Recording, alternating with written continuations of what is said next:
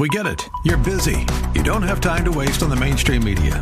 That's why Salem News Channel is here. We have hosts worth watching, actually discussing the topics that matter. Andrew Wilkow, Dinesh D'Souza, Brandon Tatum, and more. Open debate and free speech you won't find anywhere else. We're not like the other guys. We're Salem News Channel. Watch anytime on any screen for free twenty-four seven at S N C dot T V and on Local Now, Channel five twenty-five. This is Jerry Bowyer of Town Hall Finance for townhall dot com. Juneteenth, short for June nineteenth, is the new federal holiday marking the emancipation of slaves in America.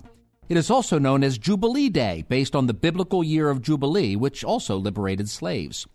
There's a debate raging right now as to whether Juneteenth is intended to or should replace July fourth. I think this argument really misses the point. The emancipation is not in competition with the Declaration. It is the logical extension of it. June nineteenth occurs before July fourth in our calendars, but the ideas we celebrate on Independence Day come before the idea we celebrate on Jubilee Day.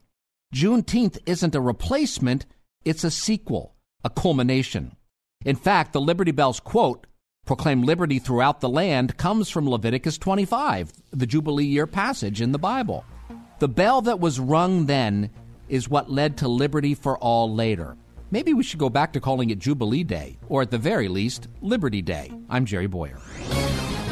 The Pepperdine School of Public Policy, America's unique graduate program for leaders. Learn more at public policy dot pepperdine dot e d u.